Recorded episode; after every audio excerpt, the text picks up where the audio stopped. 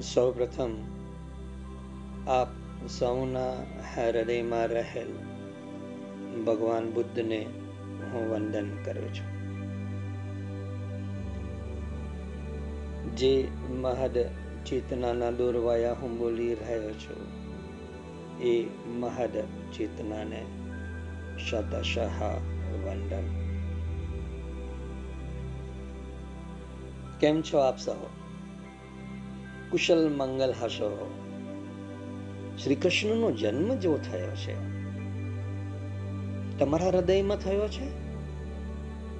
નથી થયો? ભાવ નથી બન્યો? કશું વાંધો નહીં. આપણે આ હૃદયની ભૂમિનું નિર્માણ કરીશું. એવું નિર્માણ કરીશું, એવું નવ નિર્માણ કરીશું કે સ્વયં પ્રભુનો ત્યાં જન્મ થાય. યુગોથી સૂતેલો અથવા આપણે સૂતેલા રાખેલા પ્રભુને આપણા હૃદયની અંદર જાગૃત કરીશું. આપણા જીવનની અંદર આપણે આ ભગવાનની અનુભૂતિ જ્યાં સુધી ના કરીએ, ત્યાં સુધી આપનો આત્મા તૃપ્ત નથી થતો. આપણે પરમ આનંદ ભગવાન શ્રી કૃષ્ણના અંશ છીએ. એ આનંદ સ્રોતના અંશ છે આખો સંસાર એક અજ્ઞાત આકર્ષણને આધીન થઈને જ બધો વ્યવહાર કરે છે. એક અજ્ઞાત આકર્ષણને આધીન. અગ્નિ બધાને જ ગરમ લાગે છે. પાણી બધાને જ ઠંડુ લાગે છે. ઠંડી ગરમી પડતા તેના સુખ દુઃખનો અનુભવ સૌ જીવોને થાય છે. એટલું ખરું કે સ્થિતિ ભેદે અનુભવમાં ઓછા વધતાપણું જરૂર હોય છે. તેમ છતાં કોઈને કોઈ રૂપે અનુભવ તો સૌને થાય જ છે. આ જીવનું આદિ ઉત્પત્તિ સ્થાન આનંદ જ છે. આ આદિ ઉત્પત્તિ સ્થાન સ્વયં ભગવાન શ્રી કૃષ્ણ છે. એ ભગવાન શ્રી કૃષ્ણના એ આનંદનો પુત્ર હોવાને કારણે એ હંમેશા આનંદ જ શોધતો હોય છે. હું સદા આનંદમાં રહું. એ જ એની સ્વાભાવિક ઈચ્છા હોય છે. હોવી પણ જોઈએ. કારણ કે જનકના ગુણ જન્યમાં જરૂર આવે જ છે. બાપના ગુણ દીકરામાં આવે. આપણો પરમ પિતા સ્વયં ભગવાન શ્રી કૃષ્ણ હોય અને એના ગુણ આપની અંદર ન હોય. છે પરંતુ આપણે એને અનુભવી નથી શકતા. આપણે તે તરફ પ્રયાણ નથી કર્યું. એ ગુણોને બહાર પ્રગટ નથી કર્યા. આપણે એ ગુણોને પ્રગટ કરવાના છે. કેમ કે જનકના ગુણ જન્યમાં જરૂર આવે છે. એટલે આનંદમાંથી જ ઉત્પન્ન થયેલો હોય ને, તે આનંદમાં જ રહેવાને ઈચ્છે છે. અને અંતે આનંદમાં જ મળી જાય છે. આ અંતે આનંદમાં જ મળી જાય છે. જે વ્યક્તિ અધ્યાત્મના માર્ગ ઉપર નથી, તેઓને માટે આ વાક્ય કદાચ સંભવિત ન બની શકે. આનંદમાં એ મળી નથી જતો. અંતિમ સમયે દુઃખમાં, પીડામાં એ તરફડતો હોય છે. આખું જીવન એ ભગવાનથી વિમુખ રહીને જીવ્યો હોય. આખું જીવન એ ભગવાનના ગુણોથી વિમુખ રહીને જીવ્યો હોય. આ ભૌતિક વસ્તુઓમાં જ જે સુખને શોધતો હોય, આ ભૌતિક સંપત્તિઓમાં, આ બહારના સંબંધોમાં જ એ સુખને શોધતો હોય. તો અંતિમ સમયે એ પરમ આનંદમાં ભળી રહ્યો છે. એ ઓગળીને સ્વયં શ્રી કૃષ્ણમાં ભળી રહ્યો છે. એનો અનુભવ એને કદાપી ન થાય. આપણે આવા અદ્ભુત અનુભવથી વંચિત ન રહી જઈએ. આપણું જીવન પરમ આનંદનો અનુભવ સતત અને સતત નિત્ય બનતું રહે. તો જીવનની મજા છે. આનંદમાંથી જ ઉત્પન્ન થયેલા આપણે. એટલે આનંદમાં રહેવા માટે આપણે વલખા મારીએ છીએ. પાણીનું એક બિંદુ સમુદ્રથી અલગ થાય. અલગ થઈને તે ભલે અનેક સ્થાને ફરી આવે, પરંતુ અંતે બધે ફરીને તેને સમુદ્રમાં જ પાછા આવવું પડશે.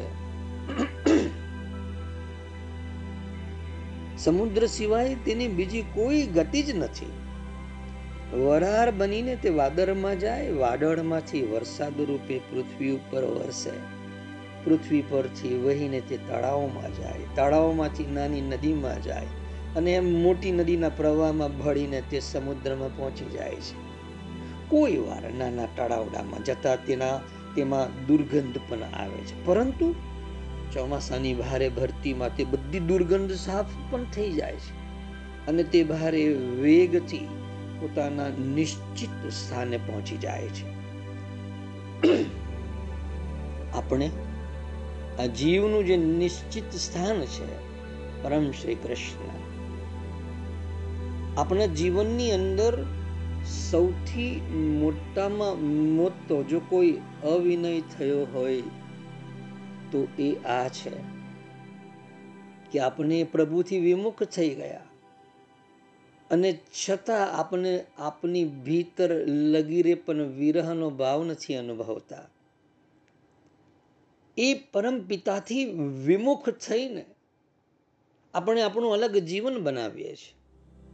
અને જીવનની અંદર એટલા તો ઓતપ્રોત થઈ જઈએ છીએ કે આપણે એની જરા સરખી યાદ પણ નથી આવતી. દીવા બત્તી કરીએ છીએ.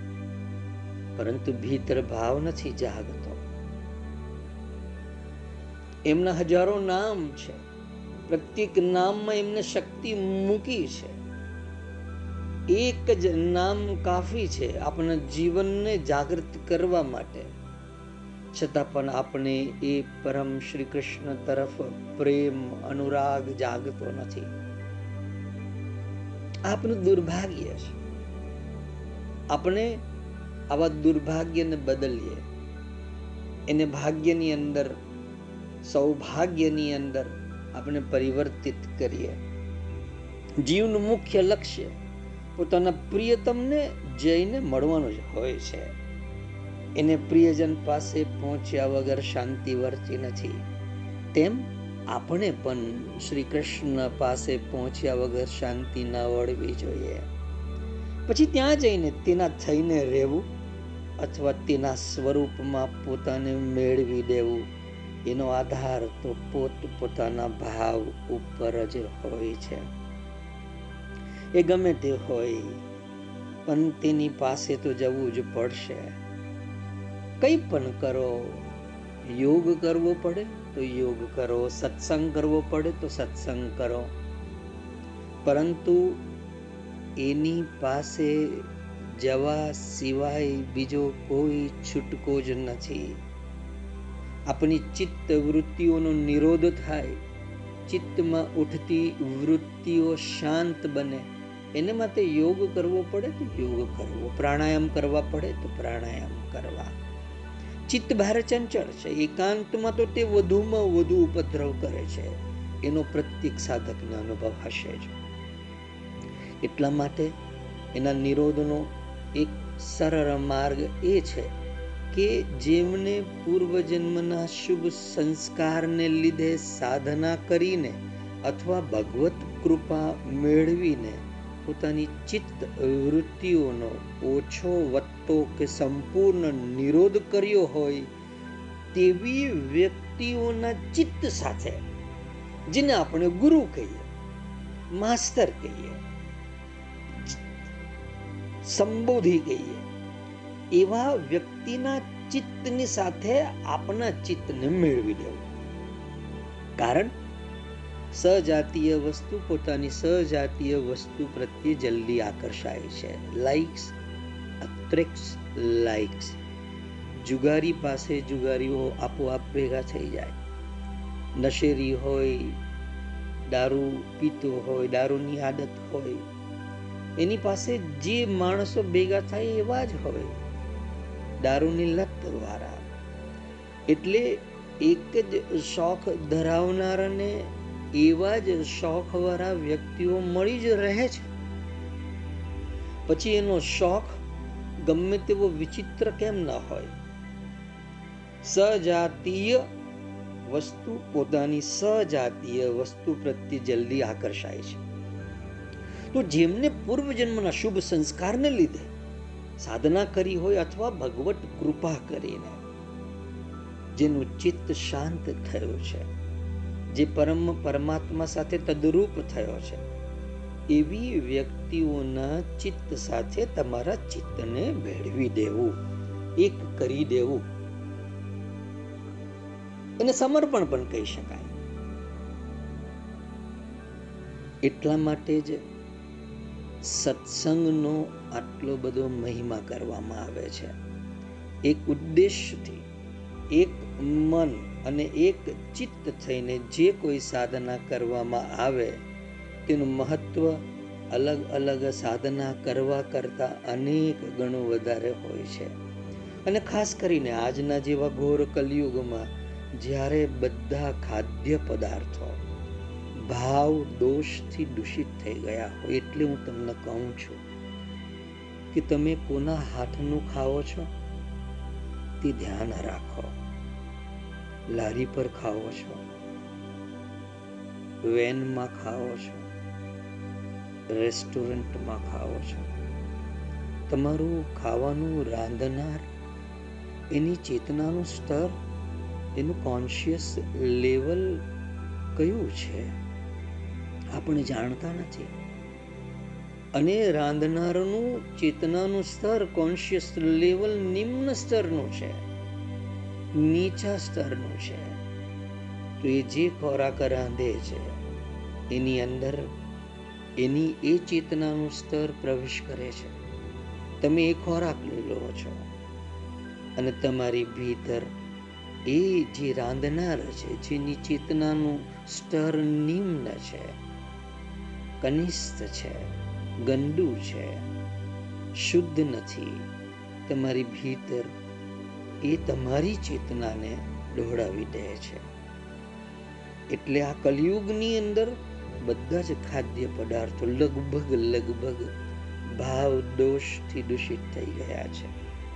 અને વિચાર દોષથી તો જેટલી શુભ તીર્થ સ્થળ છે, ગિરિશિખરો હોય એકાંત સ્થાન હોય, કોઈ ધ્યાન સાધનાની કોઈક પુરાની ગુફા હોય, બધા જ સ્થાનનું વાતાવરણ પણ દૂષિત થઈ ગયું છે. વિચાર દોષથી ત્યારે સત્પુરુષના સમૂહમાં રહીને, સદગુરુની સાથે રહીને, નિરંતર પ્રેમ પૂર્વક પ્રભુની ભક્તિ શ્રી કૃષ્ણ સંકીર્તન કરતા રહેવું એ જ એક શ્રેષ્ઠ સાધના છે. સ્મૃતિઓમાં પણ કહ્યું છે કે સંઘે શક્તિ, કલો, સ્મૃતા, કલયુગની અંદર બધા પ્રકારની સાધના સંઘ શક્તિથી ફલીભૂત થાય છે. અને કલયુગમાં કલો, કેશવ, કીર્તનાથ અર્થાત કેશવનું કીર્તન એ જ સર્વશ્રેષ્ઠ સાધના છે. કેશવને જાણીએ, માધવને જાણીએ આપણે જાણ્યું નથી, આપણો અવિનય થઈ ગયો છે. અવિનમ અવિનયમ અપનય વિષ્ણુ. મારા આ વિનયને દૂર કર પ્રભુ. આપણે કેશવને જાણીએ. એનું કીર્તન કરીએ. એની સ્મૃતિમાં લાવીએ. એ જ સર્વશ્રેષ્ઠ સાધના છે. એટલે આ બધા ઉપરથી એમ સિદ્ધ થાય છે કે કલયુગમાં બધા લોક એક ચિત્ત અને એક મનથી એકાંત સ્થાનમાં નિરંતર કૃષ્ણ સ્મરણ કરે. એના રૂપ વૈભવને સાંભળે. સાંભળ્યા બાદ ભાવ બનશે. ભાવ બન્યા બાદ એ પ્રગટ થશે. તો એમના રૂપ વૈભવને સાંભળીએ. એમના ગુણો વૈભવને સાંભળીએ. એમના લીલા વૈભવને સાંભળીએ. એકાંત સ્થાનની અંદર. કેમ કે આપણે ચાલીસ હોઈએ, પચાસ હોઈએ, આપણો આપણો સંગ જેટલો પણ છે. એ સામૂહિક ચેતના જ્યારે એક ચિત્તે આ પરમ પ્રભુને સ્મરણમાં લાવશે, તેની સાથે એક રૂપ થશે. તો સાધનામાં એકબીજાની પુષ્કળ મદદ મળી શકશે. ભગવાન શ્રી કૃષ્ણનું રૂપ વૈભવ. શું વાત કરવા આપણે? આપણે શ્રીમદ ભાગવત તો ખબર જ હશે. નારદજીએ વ્યાસજીને પોતાના પૂર્વ ચરિત્રને સંભળાવ્યું અને સંભળાવ્યા બાદ અંતર ધ્યાન જોજો જ્યારે ઉત્તમ પુરુષનું જીવન ચરિત્ર આપણે વાંચીએ, સાંભળીએ, ત્યારે ભાવ બદલાય છે. નારદજીએ પણ એની પોતાની વાતો કરી, ભક્તિની વાતો કરી. એના જીવનનું સમગ્ર ચિત્ર એમને વ્યાસજીને સંભળાવ્યું. વેદ વ્યાસ નારદજી જેવા અંતર ધ્યાન થયા. એમ લખે છે કે સરસ્વતી નદીમાં સ્નાન કરી સૂર્યદેવને અર્ધ્ય આપ્યું. પોતાની ઝૂંપડીમાં પહોંચ્યા. આસન લગાવ્યું. ગોવિંદનું, દામોદરનું, કેશવનું ધ્યાન કરીને એવી કલમ ચલાવી કે ભાગવત જેવા દિવ્ય ગ્રંથની રચના કરી. જ્યારે તમે સત્સંગ સાંભળો છો, કોઈક સત્પુરુષનું જીવન ચરિત્ર વાંચો છો, પછી આ સરસ્વતી નદીમાં સ્નાન થાય છે. તમે જે જ્ઞાન મેળવ્યું છે, એને તમે તમારા જ જીવનની અંદર અર્પણ કરો છો. તમારી ભીતર રહેલા એ સૂર્યને એનું અર્ધ્ય આપો છો. તમારું જીવન પરિવર્તિત થાય છે. તમે પણ કોઈક દિવ્ય ગ્રંથની, વાક્યોની, મંત્રોની રચના કરી શકો છો. સમ્યપ્રાસ આશ્રમમાં જે આજે વ્યાસ ગુફાના નામથી પ્રસિદ્ધ છે. હિમાચલ પ્રદેશની અંદર, વિલાસપુરની અંદર. નારદજીએ એ જ ગુફાની અંદર બેસીને વ્યાસજીને પ્રેરણા આપેલી. અને ત્યારે વ્યાસજીએ ભાગવત જેવા દિવ્ય ગ્રંથની રચના કરી. દિવ્ય ગ્રંથની રચના થયા બાદ એમને એમ થયું કે આ દિવ્ય ગ્રંથનું શ્રવણ કોને કરાવું? સંભળાવું કોને? કોને આ આ અદ્ભુત, આ તો પરમહંસની સંહિતા છે. તો એવા જ કોઈ પરમહંસને હું સંભળાવું. એ વિચાર કરવા લાગ્યા કે આવો દિવ્ય શ્રોતા કોણ છે? ત્યારે એને ધ્યાન આવ્યું કે મારો જ દીકરો સુખદેવ. એનાથી મોટો બીજો કોઈ દિવ્ય શ્રોતા નથી. એનાથી મોટો કોઈ ભાગવત પ્રેમી નથી. પરંતુ એ તો જન્મ લઈને સીધા જ વનની અંદર પ્રવેશ કરી ગયા છે. નિર્વિકલ્પ સમાધિની અંદર, બ્રહ્મ સમાધિની અંદર. એટલે વ્યાસજીને એમ થયું કે એમને શોધવું તો કેવી રીતે શોધવું? આ શ્રીમદ ભાગવતના દશમ સ્કંદના આ શ્લોકમાં કેટલું માધુર્ય છે. એમ કહેવાય છે કે આ શ્લોક વગરની ભાગવત ભાગવત નથી. આ એવો અદ્ભુત શ્લોક છે. આપણે પણ એ શ્લોક ને સમજીશું. અને આ સત્સંગની સાથે સાથે ઓડિયોના રૂપમાં પંડિત જસરાજના અવાજમાં આ શ્લોક ઓડિયોના સ્વરૂપમાં મેં તમને આપ્યો પણ છે. સાંભળજો. શ્રીમદ ભાગવતના દશમ સ્કંદના આ શ્લોકમાં અદ્ભુત માધુર્ય છે. તો સંસ્કૃત સાહિત્યનો અનુરાગી, સહૃદય, રસિક ભક્ત જ અનુભવી શકે. એનો ભાવ શબ્દોમાં વ્યક્ત કરી શકાય એમ જ નથી. વ્રજમંડળના ભક્તો તો આ શ્લોકને શ્રીમદ ભાગવતના પ્રચારમાં મૂળ કારણ માને છે. સુખદેવજી તો વિરક્ત હતા. ગોર જંગલની અંદર અવધૂત વેશે વિચરણ કરતા હતા અને ભાગવત એમના સુધી કેવી રીતે પહોંચાડ્યા? એટલે જોજો ઘણીવાર ઘટના દિવ્ય રીતે ઘટિત થતી હોય છે. અને ભીતર જે ભાવ હોય છે, વ્યાસજીને ભાવ હતો કે આ ભાગવતનું પ્રથમ શ્રવણ તો સુખદેવ જ કરશે. વ્યાસદેવજીના ચાર શિષ્યો રોજ ઘોર વનમાં સમીદ, કુશ તથા ફલ, ફૂલ લેવા માટે જતા હતા. જંગલની અંદર એમને એક અતિ દિવ્ય. એમ સમજો કે એક એવા મહાત્માને જોયા. તેજોમય એમનું સ્વરૂપ જાણે એમ લાગે કે એ બ્રહ્મવિદ છે. છાંદોગી ઉપનિષદની અંદર કહ્યું છે બ્રહ્મ વિદીવ વે સૌમ્ય ભાસી બ્રહ્મવિદ જે હોય ને, એનો ચહેરો કંઈક વિલક્ષણ હોય છે. એટલે આવો અદભુત તેજ એમને જોયો તેજોમય પરમહંસ મહાત્મા હોય.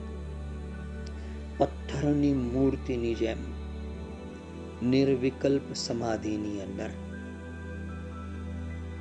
એમની ઓરા એમની આભા અદ્ભુત હતી.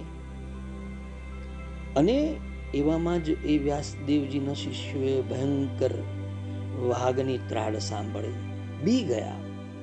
આવીને ભગવાન વ્યાસદેવને કહેવા લાગ્યા કે, ગુરુદેવ હવે અમે આ ઘોર જંગલમાં નહીં જઈએ. આજે અમને આ વાઘ મળ્યો હતો અને તેને જોતા જ અમે બધા ભયભીત થઈ ગયા.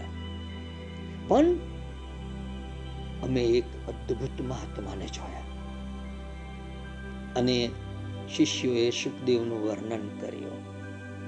વ્યાસદેવજી જાણી ગયા. કે આ તો મારો સુખદેવ અને સેજ હસ્યા. થોડી વાર વિચાર કરીને બોલ્યા, કે જો તમે વાઘથી બીતા નહીં વાઘથી શા માટે બીવું જોઈએ? હું તમને એક એવો મંત્ર શીખવી દઈશ કે જેના પ્રભાવથી કોઈ પણ હિંસક પ્રાણી તમારી પાસે નહીં ફરકે. શિષ્યોએ ગુરુદેવના વચન ઉપર વિશ્વાસ રાખ્યો. અને બીજે દિવસે સ્નાન સંધ્યાથી પરવારીને હાથ જોડીને ગુરુની પાસે આવ્યા અને હિંસક પ્રાણીને રોકનાર મંત્ર તેમને પૂછ્યો, ભગવાન વ્યાસદેવે મંત્ર આપ્યો. શ્રીમદ ભાગવતનો આ શ્લોક, બરહા પીડમ નતવર વપુઃ કર્ણયો કર્ણિકારમ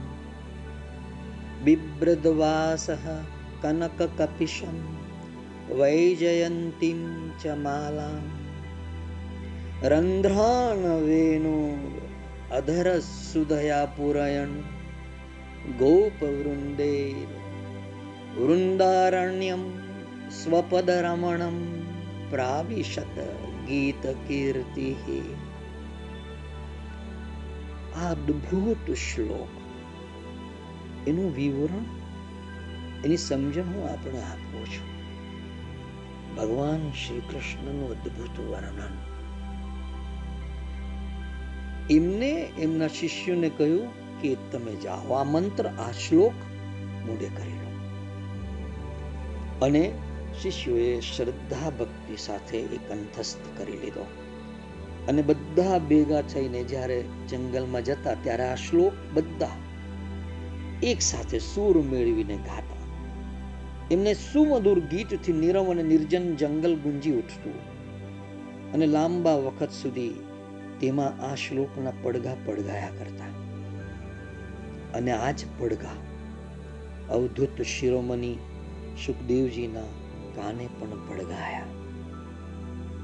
એમને શ્લોકની પહેલી બે લાઈન અડધો શ્લોક સાંભળો. નટવર વપુઃ કર્ણયો કર્ણિકારમ વિબ્રદ્વાસઃ કનક કપિશમ વૈજયંતીમ ચ માલામ એમને થયું કે આ અદ્ભુત વર્ણન કોનું છે? અડધા જ શ્લોકથી એ સુખદેવજી મહારાજની સમાધિ તૂટી ગઈ. એમને વિચાર કર્યો કે વાહ કેટલું અદ્ભુત સુંદર આ એમની આટલી અદ્ભુત શાબ્દિક સ્વરૂપની પ્રતિભા જોઈને એમને એમ થયું કે નહીં નહીં નહીં આ તો ભાઈ આટલા બધા સુંદર હોય ને તો કોઈક વાર બહુ અભિમાની પણ હોય અને અભિમાની હોય તો પછી હું એની પાસે જાઉં ને મારી સાથે વાત નહીં પણ કરે. આવા લોકોથી તો દૂર રહેવું સારું. એવું વિચારીને સુખદેવજીએ ફરી પાછી આંખો મીચી દીધી અને બાકીનો અડધો શ્લોક એમના કાન ઉપર પડ્યો.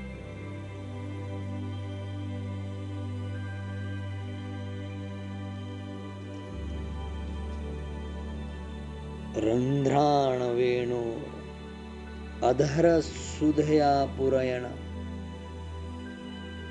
ગોપ વૃંદે વૃંદારણ્યમ સ્વપદરમણમ પ્રાવિશત ગીત કીર્તિ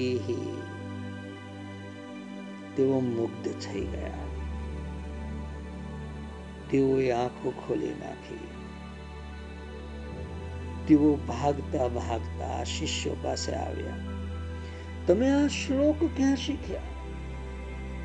શિષ્યોએ નમ્રતાપૂર્વક કહ્યું, અમારા કુલપતિ ભગવાન વ્યાસ દેવ, એમને અમને આ મંત્રનો ઉપદેશ આપ્યો છે. એના પ્રભાવથી હિંસક પ્રાણીઓ પાસે નથી આવતા. ભગવાન સુખદેવજી આ શ્લોકની અંદર જે છુપો અને અનંત, અમર બનાવી દેનારો રસ ભર્યો પડ્યો છે. તેનું પાન કરી પાગલ જેવા બની ગયા. તેઓ પોતાના અવધૂતપણાના બધા આચરણ ભૂલીને દોડતા દોડતા ભગવાન વ્યાસદેવની પાસે પહોંચી ગયા અને આ શ્લોક શીખવવાની પ્રાર્થના કરી. પોતાના વિરક્ત પરમહંસ પુત્રને આ રીતે પ્રેમમાં પાગલ જોઈને પિતાની પ્રસન્નતાનો કોઈ પાર ન રહ્યો. તેઓ સુખદેવજીને એકાંતમાં લઈ ગયા અને ધીમેથી કહેવા લાગ્યા કે દીકરા, આવા અઢાર હજાર શ્લોકની મેં પરમહંસ સંહિતા જ બનાવી છે. તું એનું અધ્યયન કર. નહીં પિતાજી સુખદેવે આગ્રહપૂર્વક કહ્યું, અમને તો બસ આ એક જ શ્લોક કહો. ભગવાન વ્યાસદેવે તેમને એ શ્લોક શીખવી દીધો અને તેમને તે જ વખતે તે કંઠસ્થ પણ કરી લીધો. વરહા પીદમ નતવર વપુઃ કર્ણયો કર્ણિકારમ. બિભ્રદ્વાસઃ કનક કપિશમ વૈજયંતીમ ચ માલામ રંધ્રાણ વેણુ અધર સુદિયા પુરયણ ગોપવૃંદે વૃંદારણ્યમ સ્વપદરમણમ પ્રાવિશત ગીત કીર્તિ શ્રીમદ ભાગવત દસમ સ્કંદ એકવીસમો અધ્યાય પાંચમો શ્લોક એમને તો આ અદ્ભુત શ્લોકને એવી રીતે પીધો જાણે કોઈક મદિરા પીતા હોય. એમને આ શ્લોક મનોમન, એના કણ કણની અંદર એમને ઉતારી દીધો. આખો વખત આ જ શ્લોક બોલવા લાગ્યા. શ્રી કૃષ્ણ પ્રેમ તો એવો અનોખો આસવ છે કે જેને એનો સહેજ પણ ચસ્કો લાગી જાય એટલે પછી તેને નથી છોડી શકતો. માણસ પોતે એને છોડવા ઈચ્છે તોય એ તેને પકડી રાખે છે. સુખદેવજીને પણ આ મધુર મદિરાનો ચસ્કો લાગી ગયો. પછી તેઓ પોતાના અવધૂતપણાના આગ્રહને છોડી દઈને શ્રીમદ ભાગવતના પઠનમાં નિમગ્ન થઈ ગયા. અને પિતા પાસે એ સાંગો પાંગ શીખી લીધા પછી જ ત્યાંથી ઉઠ્યા. એટલે જ તો વ્યાસદેવજી કહે છે, આત્મા રામશ્ચ મુનયો નિર્ગ્રંથા અપ્યુરુક્મે કુર્વંત્ય હેતુકી ભક્તિ ગણો હરિહે જેમના હૃદયની ગાંઠો ખુલી ગઈ છે, એવા આત્મારામ મુનિઓ પણ પ્રભુના ગુણોની અહેતુકી ભક્તિ કરતા હોય છે. આપણે જે પણ સત્સંગ કરીએ છીએ, આપણી ભીતર જેટલી પણ આપણા હૃદયમાં ગાંઠ લાગેલી છે, એ ગાંઠોને છોડવા માટે છે આ હૃદયની ગ્રંથિનું છેદન થઈ જાય. તો આ પરમ પ્રભુનો અનુભવ શરૂ થઈ જાય. અને કેટલી ગાંઠો બાંધેલી છે. આપણે રાગ, દ્વેષ, ગમાણ ગમાણ, મને આ ગમે, મને આ ન ગમે, મને આના પ્રત્યે દ્વેષ છે, તિરસ્કાર છે, ધિક્કાર છે, ઘૃણા છે. કોઈકને કોઈક ભાવથી જોઈએ, કોઈકને કોઈક ભાવથી જોઈએ. આ બધી ગ્રંથિઓ છે, આ બધી ગાંઠ છે, એ બધી જે નિર્ગ્રંથ થવી જોઈએ. જેમના હૃદયની ગાંઠો ખુલી જાય એવા આત્મારામ મુનિઓ પણ પ્રભુના ગુણોની અહેતુ અહેતુકી ભક્તિ એટલે?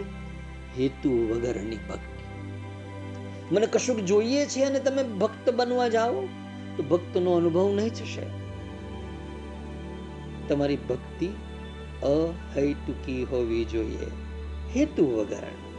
બસ, હું પ્રેમ કરું છું પ્રભુને. પ્રભુ મને પ્રેમ કરે છે.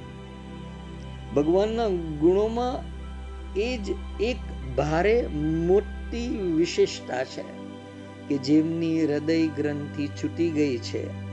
જેમના સંશયોનું જડ મૂળથી છેદન થઈ ગયું છે અને જેમના બધા જ કર્મો નાશ પામી ચૂક્યા છે. એવા આત્મારામ મુનિઓ પણ એ ગુણોની અહેતુકી ભક્તિ કરે છે. કેમ ન કરે? કારણ કે તેઓ તો રસરાજ છે ને. પ્રેમ સિંધુમાં ડૂબેલાને કોઈએ આજ સુધી ઉછળતો જોયો નથી. બાકી ધન સંપત્તિમાં ડૂબેલો માણસ ઉછળતો જોવાય. છકેલો જોવાય. પરંતુ પ્રભુ સાથેના પ્રેમ સિંધુમાં જે ડૂબી ગયો હોય, એ ઉછળતો નથી. જે શ્લોકનું આટલું બધું મહત્વ છે તેનો ભાવ પણ સાંભળી લો ગાયો ચરાવવા માટે મારા નાનકડા ગોપાલ વૃંદાવન તરફ જઈ રહ્યા છે. તેમની સાથે એ જ ગોવાળિયા છે. તેમને આજે કોણ જાણે શું સૂજ્યું કે તે તેઓ કનૈયાની કમનીય કીર્તિનું ગાન કરતા કરતા જઈ રહ્યા છે. બધા જ પોતાના કોમળ કંઠે શ્રી કૃષ્ણના યશો ગાન કરી રહ્યા છે.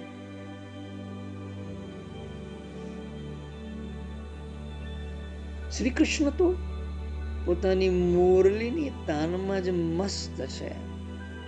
એને દિન દુખિયાઓની કોઈ ખબર નથી. આહા, એ વખતની એમની છબી કેટલી સુંદર છે.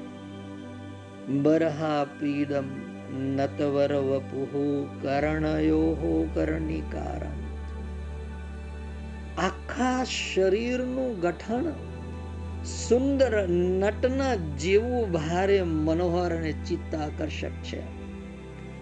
શિર ઉપર મોર મુગટ શોભે છે. બરહમય આપીદ. શિર ઉપર મોર પીછની શોભા શોભાયમાન છે. બરહાપીદમાં નટવર વપુ આખા શરીરનું ગઠન સુંદર નટના જેવું ભારે મનોહર અને ચિત્તાકર્ષક છે. કાનોમાં મોટા મોટા કર્ણના ફૂલ ખોસ્યા છે. આહાહા. કર્ણયો કર્ણિકારમ. વિબ્રદવાસહ કનક કપિશમ. તમે વર્ણન તો જુઓ. સોનાની ભઠ્ઠીની અંદર સોનું પીગાળેલું હોય અને વિશુદ્ધતમ બનેલું એ જે સોનું છે, એ સોનાથી એનું પિતાંબર બન્યું હોય. એવી પિતાંબરની શોભા વિબ્રદવાસ કનક કપશમ સોના જેવું ઝળહળતું પિતાંબર સુંદર શરીરે ધારણ કર્યું છે અને ગળામાં વેજનથી માળા શોભી રહી છે આ ખાલી અડધો શ્લોક સાંભળીને નિર્વિકલ્પ સમાધિની અંદર બેઠેલા સુખદેવજીની સમાધિ તૂટી જાય એવા અદભુત શ્રી કૃષ્ણ આંખોની ભ્રમર ચડાવીને વાંકાઓ ઊભા રહીને બંસીના છિદ્રોને પોતાના અધરામૃતથી ભરવા માટે તત્પર થઈ ગયા છે. એવા અદ્ભુત ભગવાન શ્રી કૃષ્ણનું વર્ણન આહા સુખદેવજીની સમાધિ તૂટી જાય છે. અડધો શ્લોક સાંભળીને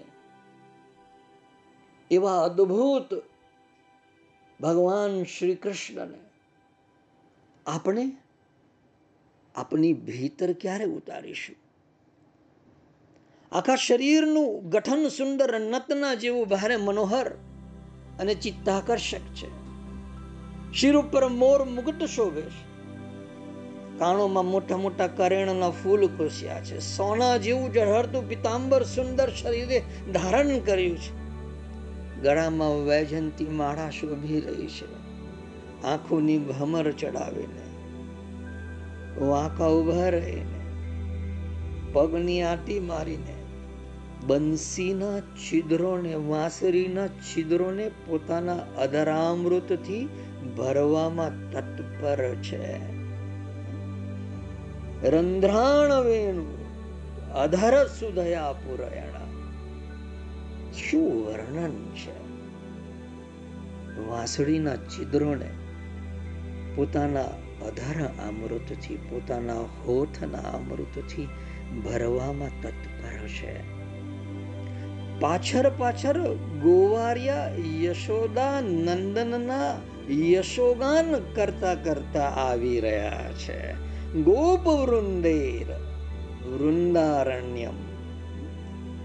આવા મનોહર મુરલીધર પોતાની ચરણ રજથી વૃંદાવનની ભૂમિને પાવન કરતા વ્રજમાં પ્રવેશ કરી રહ્યા છે. વૃંદારણ્યમ સ્વપદ રમણમ પ્રાવિશદ ગીત કીર્તિ. કેટલું અદ્ભુત વર્ણન. આ ભાવ ધ્યાનમાં તમારા હૃદયની અંદર, તમારા હૃદય વ્રજમાં તમારે અનુભવવાનો છે. આંખો બંધ કરીને તમે અનુભવ કરો. કે તમારા હૃદય વ્રજની ભૂમિ ખુલી ગઈ છે. અને આવા અદ્ભુત પરમ શ્રી કૃષ્ણ ભીતર પ્રવેશી રહ્યા છે. આખા શરીરનું ગઠન સુંદર નટના જેવું ભારે મનોહર અને ચિત્તાકર્ષક છે.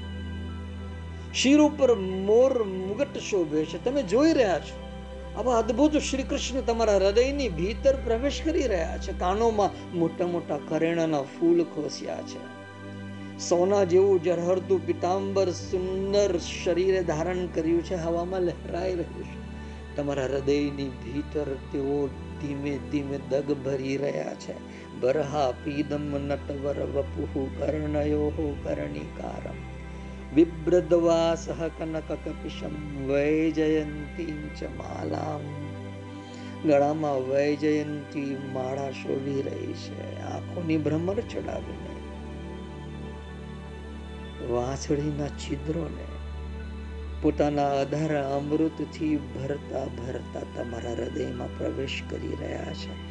આ છિદ્રોમાંથી વિશ્વ વિમોહક સુરો વહી રહ્યા છે.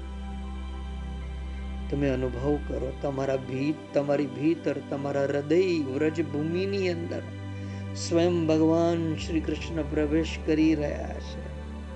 પાછળ પાછળ ગોવાળિયા યશોદા નંદનના યશોગાન કરતા કરતા આવી રહ્યા છે. આવા મનોહર મુરલીધર પોતાની ચરણ રજથી વૃંદાવનની, તમારા હૃદયની ભૂમિને પાવન કરવા માટે તમારા હૃદયમાં પ્રવેશ કરી રહ્યા છે એવો ભાવ કરો. આ જગતને ઉન્મત્ત બનાવે એવા આ ભાવ સાંભળીને જ્યારે અવધૂત શિરોમણી સુખદેવજી પણ પ્રેમમાં પાગલ બની જાય તો આપણે કોણ છે આપણે પાગલ ના બની શકીએ. આવો જ બીજો અદ્ભુત શ્રી કૃષ્ણના વર્ણનનો શ્લોક આ દશમ સ્કંદની અંદર, ત્રેવીસમાં અધ્યાયની અંદર, બાવીસમો શ્લોક છે. જે આપણે ભગવાન શ્રી કૃષ્ણ પ્રતિ લઈ જાય. એમાં પણ ભગવાન વ્યાસદેવે ખૂબ જ સુંદર રીતે ભગવાનના મધુર ગોપ વેશનું જીવંત ચિત્ર દોર્યું છે. અદ્ભુત ચિત્ર. ભગવાનનો એ વખતનો વેશ કેવો છે? એમનો દેહ નવીન મેઘના જેવો શ્યામ છે. વાદર ઘેરાયા હોય ને નવા નવા આકાશની અંદર. તેમનો દેહ એવા નવીન મેઘના જેવો શ્યામ છે. તે ઉપર તેમને પિતાંબર ધારણ કર્યું છે. ગળે વન માળા શોભી રહી છે. મસ્તક ઉપર મોર પીછનો મુગટ શોભે છે. આખું શરીર ખડી, ઘેરું ધોળવાની માટી, યમુનાની રજ વગેરે ધાતુઓથી રંગ્યું છે. ક્યાંક ગેરુની રેખાઓ દોરી છે. ક્યાંક ગંગા રજ લગાવી છે. ક્યાંક ખડી ઘસીને તેના તપકા કર્યા છે. આ રીતે આખા શરીરને શણગાર્યું છે. કાનમાં જાત જાતના કોમળ કોમળ પાંદડા ખોશ્યા છે. સુંદર નટનો વેશ ધારણ કરીને એક મિત્રના ખભા ઉપર હાથ મૂક્યો છે. તેમના કાળા કાળા વાકડિયા વાળની લટ સુંદર ગોળ કપાર ઉપર લટકી રહી છે.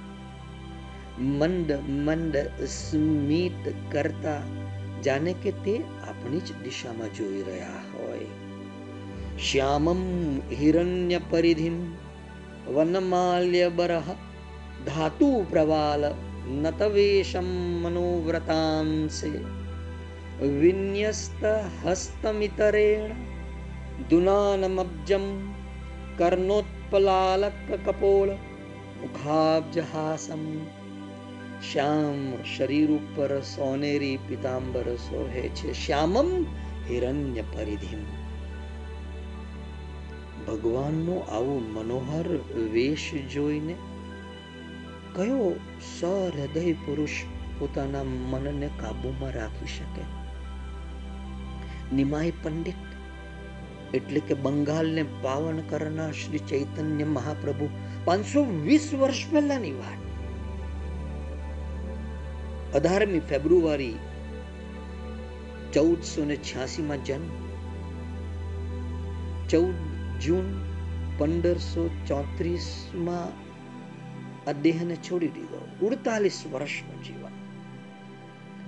જેમને ભગવાન શ્રી કૃષ્ણનું સંકીર્તન આ પૃથ્વી ઉપર જીવતું કર્યું. એમના આચાર્ય હતા રત્નગર્ભ. એમનો કંઠ ખૂબ જ કોમળ અને મીઠો હતો. તેમને જ્યારે આ શ્લોક ખૂબ જ લહેકા સાથે, પ્રેમથી ગદગદ થઈને ચૈતન્ય મહાપ્રભુને સંભળાવ્યો, આજ જેનું મેં તમને અત્યારે વર્ણન કર્યું, શ્યામમ હિરણ્ય પરિધિમ વનમાલ્ય બરહ ધાતુ પ્રવાલ નતવેશ મનોવ્રતાંસે વિન્યહસ્તહમ વિન્યસ્ત હસ્તમિતરેન દુનાનમબ્જમ કર્ણોત્પલાલક કપોલ મુખાબ્જહાસમ એમનો દેહ નવીન મેઘના જેવો શ્યામ હતો. આહા તે ઉપર તેમને પિતાંબર ધારણ કરેલું. ગળે વન મહારા શોભી રહી. મસ્તક ઉપર મોર પીછનું મુઘટ શોભે. આખું શરીર ખડી ઘેરું દોડવાની માટી એમ યમુનાની રજ અલગ અલગ ધાતુઓથી રંગ્યું. ક્યાંક ઘેરોની રેખાઓ દોરી છે. તમે જ કલ્પના તો કરો. શું શૃંગાર હશે? આ આચાર્ય રત્નગર્ભએ આ હજી તો શ્લોક સંભળાવે છે. શ્યામમ હિરણ્ય પરિધિમ. બસ, આ શ્લોક સાંભળતા જ ચૈતન્ય મહાપ્રભુ પ્રેમમાં ઉન્મત્ત જેવા થઈ ગયા. જોરથી જ્યાં બેઠા હતા ત્યાંથી ઉછળ્યા. એક ચીસ પાડી અને તત્કાલ મૂર્છિત થઈને જમીન પર પડી ગયા. નથી તેમને શરીરનું ભાન કે નથી તેમને સ્થાનનું ભાન. તેઓ બે ભાન બનીને પડ્યા પડ્યા જોરથી લાંબા લાંબા શ્વાસ લઈ રહ્યા હતા. થોડી વારમાં કહેવા લાગ્યા લાગ્યા, આચાર્ય મારા હૃદયમાં પ્રેમનો સંચાર કરો. મારા કાનમાં અમૃત રેડી દો ફરી મને એ શ્લોક સંભળાવો. મારું હૃદય થરે એમ કહો. આહા હા શ્યામમ હિરણ્ય પરિધિમ આહા, કેવા ફરી સંભળાવો. આચાર્ય રત્નગર્ભ તેવા જ લહેકાથી ફરી તે શ્લોક બોલવા લાગ્યા. બીજી વાર શ્લોક સાંભળતા જ ભગવાન શ્રી કૃષ્ણનું અદ્ભુત વર્ણન સાંભળતા જ ચૈતન્ય મહાપ્રભુ છાતી ફાટ રડવા લાગ્યા. તેમને રડતા જોઈને આસપાસના ઘણા લોકો ત્યાં ભેગા થઈ ગયા. બધા ચૈતન્ય મહાપ્રભુની આવી દશા જોઈને ચકિત થઈ ગયા.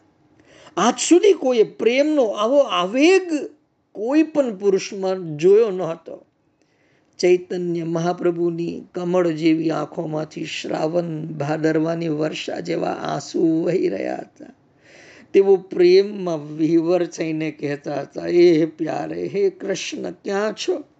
કેમ મને છાતીએ વળગાડતા નથી? મુજ દુખિયાનું દુઃખ દૂર કરો. મને શ્રી કૃષ્ણ સાથે મેળવી આપો, મારી મનોકામના પૂરી કરો. મને હવે શ્રી કૃષ્ણ નામ અમૃત સિવાય ઇન્દ્રિયોના બીજા કોઈ આહારની જરૂર નથી. આવા નિમાય પંડિત ચૈતન્ય મહાપ્રભુમાં પરમ ભક્તિનો જ આવેશ છે. તેમના હૃદયમાં પ્રેમ પૂર્ણપણે પ્રગટ થયો છે. તેમની બધી ચેષ્ટાઓ અલૌકિક છે.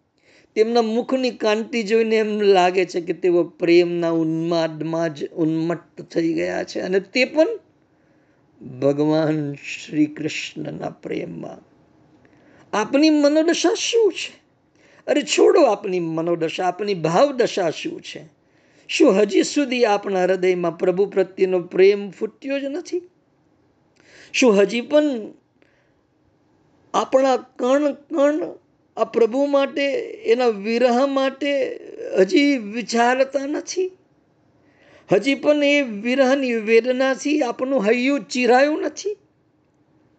ચૈતન્ય મહાપ્રભુના પરમ અંતરંગ મિત્ર ગદાધર એ પણ ત્યાં જ હતા અને ચૈતન્ય મહાપ્રભુને આ પ્રેમ આવેશમાં આવીને અધીરા બાળકની જેમ પૂછ્યું, ગદાધર ઓ મારા મિત્ર, ઓ મારા ભાઈ, તું જ કહે અમારા કૃષ્ણ મને છોડીને ક્યાં ચાલ્યા ગયા? ભાઈ, હું તેમના વગર જીવી નથી શકતો. તું સાચે સાચ મને તેમનો પટ્ટો બતાવ. તેઓ જ્યાં પણ હશે ત્યાં જઈને તેમને શોધી કાઢીશ અને તેમને વળગીને ખૂબ પેટ ભરીને રડીશ. તું બસ મને બતાવી દે કે તે ક્યાં ગયા છે.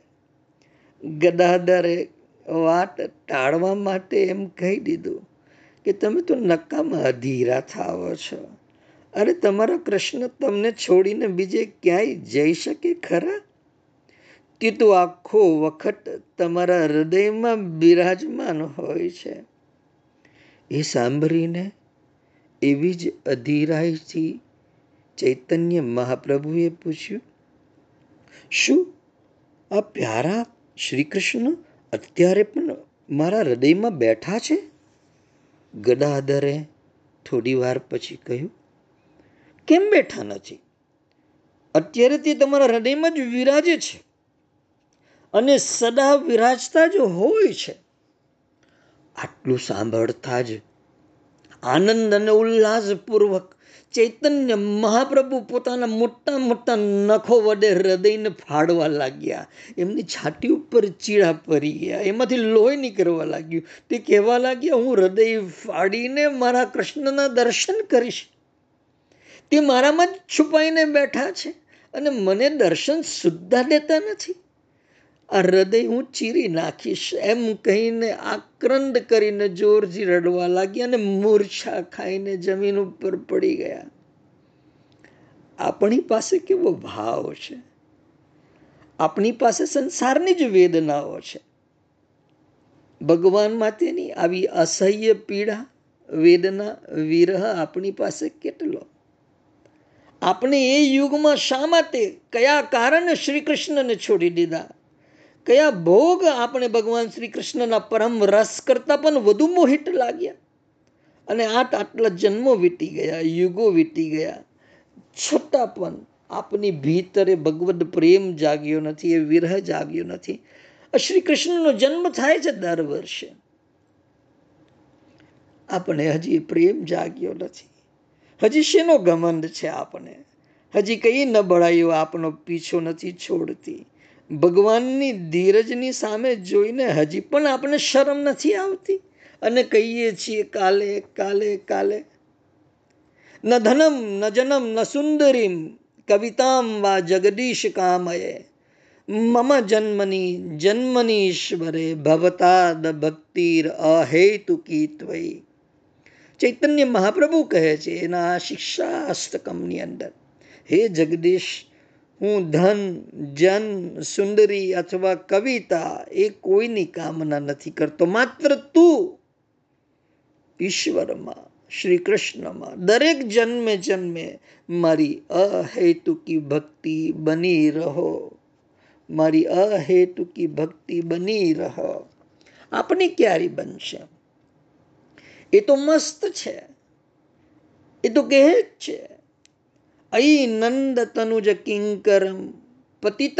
વિષમે મામ ભવામ બુધો કૃપયા તવ પાદ પંકજ સ્થિત દુલી સદશમ વિચિંતયા હે નંદલાલ આ વિષય સંસાર સાગરમાં પડેલા તમારા કિંકર એટલે કે કાંકરા એવા મને તમારા ચરણ કમળની દૂર બરાબર સમજો જો ભગવાનના ચરણ કમળની ધૂળ પણ જો બની ગયા તો જીવન ધન્ય બની જાય અઈ નંદ તનુજ કિંકરમ પટિતમ વિષમે મામ ભવામ બુધો કૃપયા તવ પાદ પંકજ સ્થિત ધૂલી સદશમ વિચિંતયા નયનમ ગલદશ્રુધારયા વદનમ ગદગદ રુદ્ધયા ગિરા પુલકૈરનિંચિતમ વપુ કદાતવ નામ ગ્રહને ભવિષ્યતિ તમારું નામ લેતા જ મારા નેત્રોમાંથી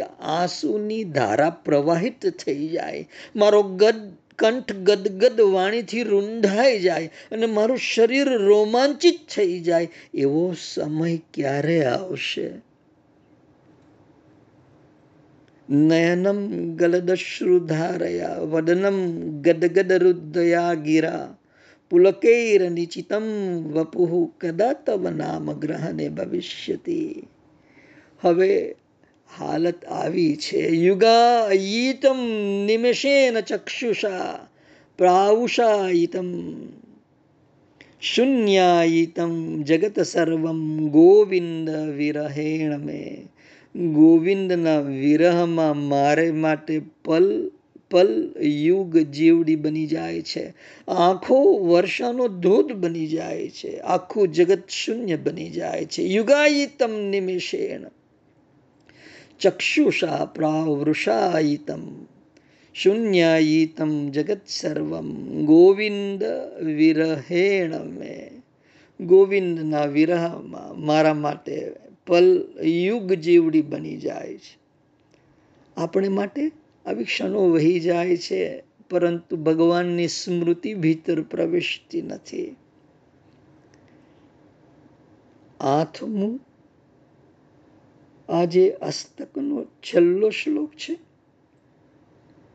ચૈતન્ય મહાપ્રભુએ રચેલો, આશ્લિષ્ય વાપાદરતામ પિનસ્તુ મામ અદર્શા અદર્શનાન મર્મ હતામ કરોટુ વા યથા તથા વા વિદધાતુ લંપતો મત પ્રાણનાથસ્તુ સ એવ ના પરહ મને ચરણોમાં નમેલો જોઈને, આ માધવ, આ કેશવ, આ મારો કૃષ્ણ, મને ભેતે અથવા પોતાના અદર્શનથી કે મને દર્શન નહીં આપીને મારા હૃદયને વિંધે.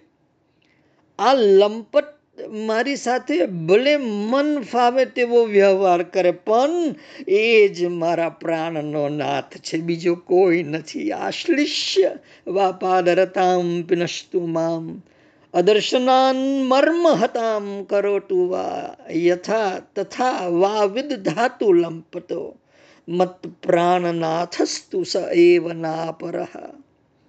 મને ચરણોમાં નમેલો જોઈને આ માધવ, આ કેશવ, આ મારો કૃષ્ણ, એ મને ભેતે કે મને દર્શન નહીં આપીને મારા હૃદયને વિંધી નાખે. પણ આજ માધવ, આજ કેશવ, આજ કૃષ્ણ, આ લંપત નટખટ મારી સાથે ભલે મન ફાવે તેવો વ્યવહાર કરે. યથા તથા વાવિદ ધાતુ લંપતો પણ તે જ મારા પ્રાણનો નાથ છે. બીજો કોઈ નથી. મત પ્રાણનાથસ્તુ સ એવ ના પર બીજો કોઈ નહીં. આવા અદભુત શ્રી કૃષ્ણને આપણે કેમ ભૂલી ગયા? કેમ આપણે એનો વિરહ ચાલતો નથી?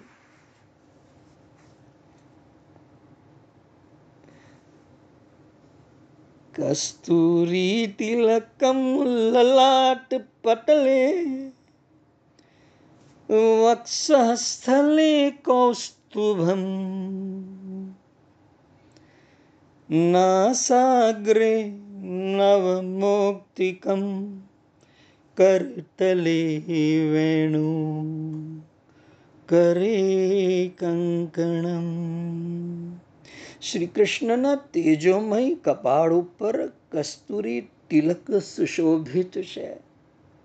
કસ્તુરી તિલકમ લલાટ પટલે. વક્ષ સ્થળ ઉપર હૃદય પાસે દૈદિપ્યમાન કૌસ્તુભ મની. સમુદ્ર મંથનમાં જે પાંચમા સ્થાને જે રત્નના રૂપમાં નીકળ્યો હતો તે કાલિદાસના સમયમાં કવિ કાલિદાસે કહ્યું છે કે કાલી નાગનું દમન કરતી વખતે એમની ફેણ ઉપર એમને જે નૃત્ય કર્યું, એમને નાટ્યો અને કાલી નાગે જે આદર સન્માનથી ભગવાન શ્રી કૃષ્ણને કિનારે મૂક્યા અને મૂક્યા બાદ એમના આ અદ્ભુત મણીને એમને ભેટ આપ્યો. એ કૌસ્તુભ મણી વક્ષસ્થલે કૌસ્તુભમ નાસાગ્રે નવમોક્તિકમ કરતલે વેણુ કરે કંકણમ નાકમાં સુંદર મોટી પહેર્યું છે હાથોમાં વાસળી સુસજ્જ છે કર તલે વેણું કરે કંકણમ અને એ જ હાથોમાં કંગન ભરેલા છે કેટલો અદ્ભુત એમનું સૌંદર્ય છે. સંત જ્ઞાનેશ્વરની ગીતાની અંદર એમને વર્ણન કરેલું છે કે જ્યારે કૃષ્ણ કહે છે કે સર્વ ધર્મ પરિત્યાજે મામ એકમ શરણમ વ્રજ, એમ કરીને બે હાથ પોરા કરે છે. તો એમના હાથોના કંકણનો અવાજ રણકાર.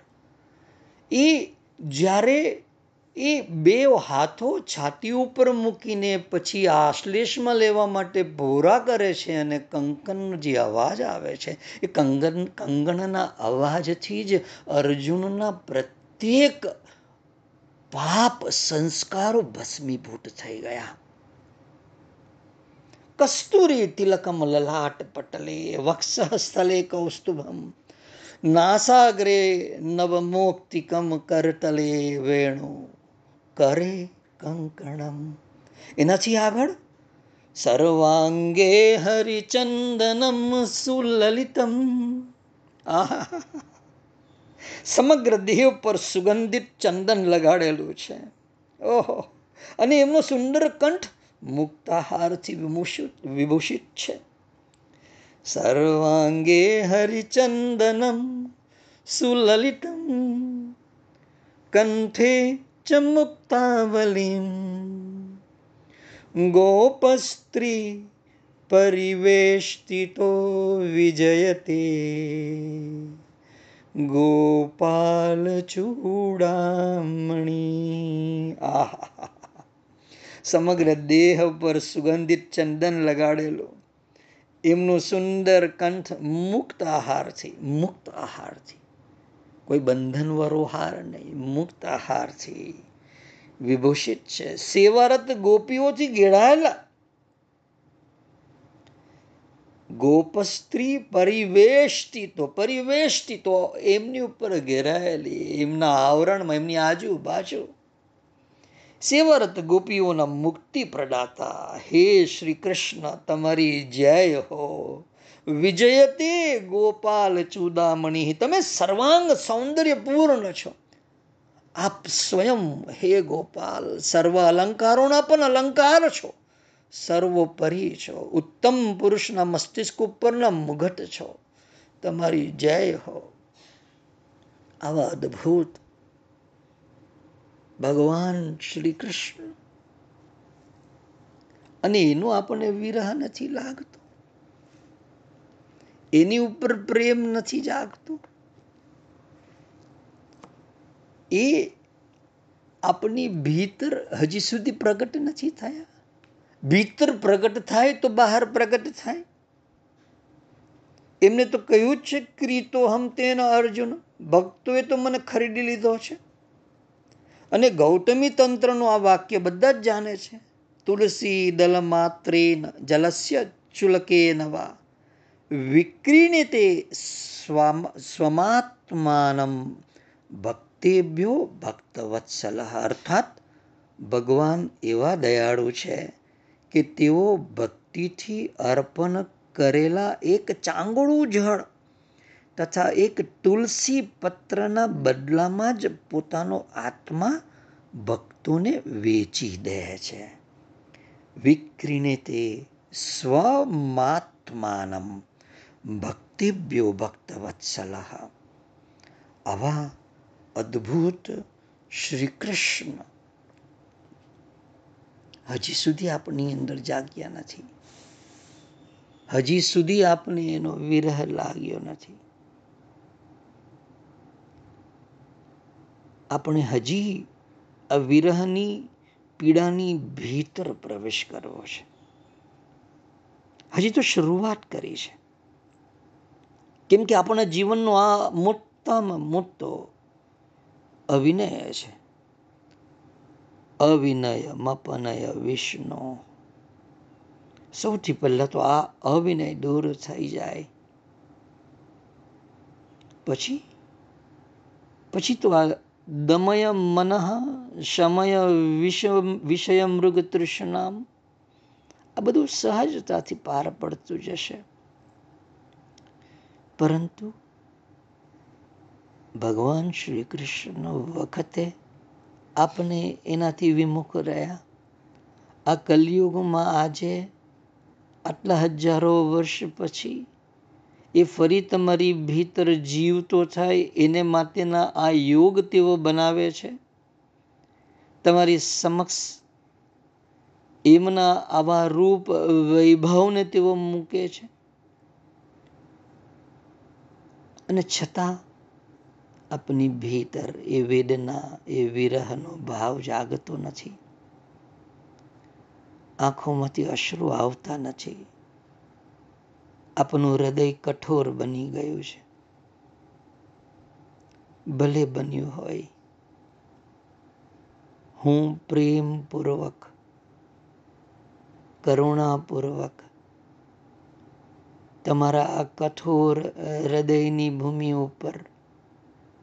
આ પ્રભુનો પ્રેમ રસ, હું રેડતો રહીશ, છાંટતો રહીશ. જેથી કરીને તમારી આ કઠોર બનેલી હૃદય ભૂમિની ઉપર એમનું જ બીજ અંકુરિત થઈ શકે. એની ઉપર પુષ્પ લાગી શકે. હજી આપણે વિરહની વેદનાની ભીતર પ્રવેશ કરીશું. એક એવા પ્રસંગને લઈને, સુરદાસને લઈને આપણે એ પરમ વિરહનો અનુભવ કરીશું, રડીશું આક્રંડ કરીશું પણ કરીશું. આ સત્સંગની સાથે. બરહા પીડમ અને કસ્તુરી તિલકમ આપ્યું છે. સાંભળજો. અને જીવનને શ્રી કૃષ્ણમય બનાવજો. પરમ ભક્ત બનવા તરફ પ્રયાણ કરજો. તમે કરી શકો છો. મને તમારી ઉપર પૂરેપૂરી શ્રદ્ધા છે. તમને છે ને? મારા શબ્દોને વિરામ આપું છું. બુદ્ધમ, શરણમ, ગચ્છામી. જેને જેઓને ઉતાવળ હોય, પરમ ભક્ત બનવાની. શ્રી કૃષ્ણ પ્રેમની અંદર ડૂબવાની. એમના રૂપ માધુર્યનો અનુભવ કરે, ભાવ કરે કે તમારા હૃદયની અંદર તેઓ સ્વયં પધારી રહ્યા છે. અસ્તુ.